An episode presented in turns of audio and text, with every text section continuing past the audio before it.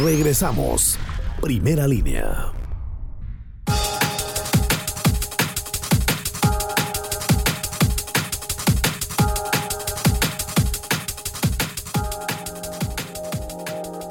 Hola, ¿cómo están todos mis amigos de las redes sociales? Quería yo platicar con ustedes esto que está sucediendo sobre el aumento de las gasolinas. El gobierno de Enrique Peña Nieto, en conjunto con la Secretaría de Hacienda y Crédito Público, dieron a conocer ya un aumento estrepitoso de la gasolina.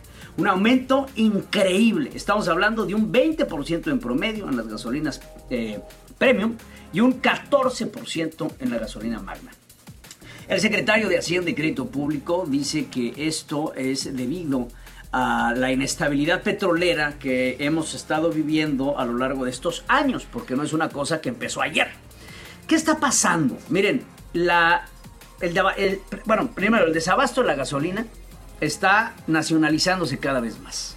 No hay gasolina en San Luis Potosí, no hay gasolina en Durango, no hay gasolina en Coahuila, no hay gasolina en Sinaloa, no hay gasolina en Michoacán, hay un problema de desabasto serio de gasolina.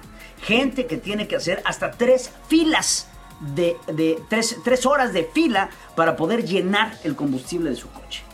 Esto está generando una reacción inmediata en las redes sociales, una reacción francamente negativa ante las acciones del gobierno de Enrique Peña Nieto. El pueblo ya no aguanta más. Sinceramente, una de las primeras cosas que dijo Enrique Peña Nieto cuando llegó a la presidencia de la República era no más gasolinazos. Inclusive no sé si fue una de las propuestas que firmó ante notario público. No más gasolinazos y en la semana pasada la subsecretaria de Hacienda nos sale a decir que esto no tiene un trasfondo político, cuando claramente lo tiene.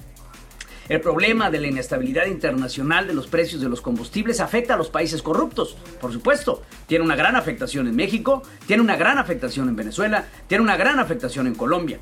Pero si tú te vienes a los Estados Unidos, te vas a dar cuenta que los precios de las gasolinas están bajando. Porque hoy por hoy tú te vas a comprar un galón de gasolina y te equivale a 2 dólares con 68 centavos y lo vi hoy en la mañana. Entonces, hablar de un aumento de la gasolina de un 20% en la gasolina premium del país y un 14% en la, gasolina magra, que por cierto se van a ir estabilizando, van a ir creciendo y creciendo y creciendo, es verdaderamente un atropello a los derechos del pueblo. Es un atropello a los derechos de un país que ha sido saqueado por un sistema gubernamental. Saqueado es la palabra los robos en exceso, los, los, abusos de poder por parte de los secretarios de Estado, los abusos de poder por parte de la misma presidencia de la República están llegando ya a un límite insostenible en nuestro país. Este último espaldarazo, este último golpe, este último sape que le dan al pueblo con un aumento de gasolinas estrepitoso y aparte de todo, con un desabasto que no tiene nombre, esto puede ser el peor golpe que va a recibir el gobierno de Enrique Peña Nieto. ¿Cuál Casa Blanca? Olvídense de la Casa Blanca. Ahorita ya se está metiendo con el bolsillo de los mexicanos. Miren, hace un año el presidente Enrique Peña Nieto, al igual que el ex secretario de Hacienda y Crédito Público Luis Videgaray Caso, nos hablaban y nos presumían y se jactaban de una economía rampante con una inflación cero. ¿Ustedes creen que un aumento del 20%, 20% y 14% en las gasolinas no van a generar inflación? Claro que van a generar inflación. Por lo menos un 4 o 5% es el estimado, pero de ahí se puede ir a 7 a 8% de inflación. Lo que va a significar un golpe certero y directo a los bolsillos de los mexicanos. Por supuesto, no al bolsillo de Enrique Peña Nieto y sus secuaces. ¿Por qué? Pues porque ellos tienen suficiente dinero de todo el dinero que le han quitado al pueblo. Pero este aumento a las gasolinas va a provocar lo que les he venido platicando, una severa crisis económica en nuestro país, en donde los precios de las gasolinas, por supuesto, afectan de manera directa a los insumos y a los productos terminados, lo que genera una inflación directa. Todo va a subir de precio, porque todo involucra un proceso en donde el hidrocarburo es necesario. La reforma energética de Enrique Peña Nieto prometía, auguraba que los precios de las gasolinas iban a bajar. ¿Cuántas veces no nos dijeron, van a bajar los precios de las gasolinas, va a bajar el precio de la electricidad, va a bajar el precio del gas? ¿En dónde están estas bajas a estos precios que nada más no, hemos visto reflejadas más que en severos aumentos de los precios de los hidrocarburos? Miren, ya basta de mentiras, ya basta de hacernos tontos.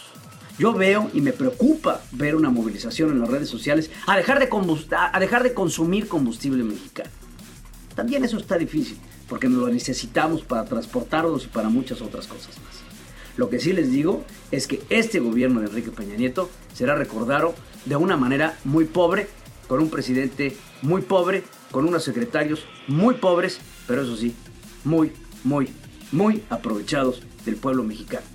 Sinceramente, es una grosería este aumento que se acaba de aprobar por parte de la Secretaría de Hacienda y Crédito Público. 20% a la premio, 14% a la magna, obedecen a una severa crisis económica que necesita el pueblo, que necesita el gobierno de Enrique Peña Nieto recaudar dinero. Porque no sé si sepan, pero la deuda pública del país ya se acerca al 50% del Producto Interno Bruto.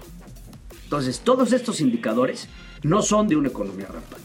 Todos estos indicadores no son de estos resultados que vemos presumir en los informes presidenciales y en los reportes de distintos organismos gubernamentales. Eso no es así. Y no hay que ser ningún doctor en economía de Harvard o de Stanford o de Yale o del ITAM para darse cuenta que nos están viendo la cara.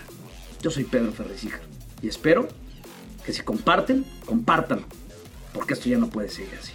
Recuerden, hagamos historia.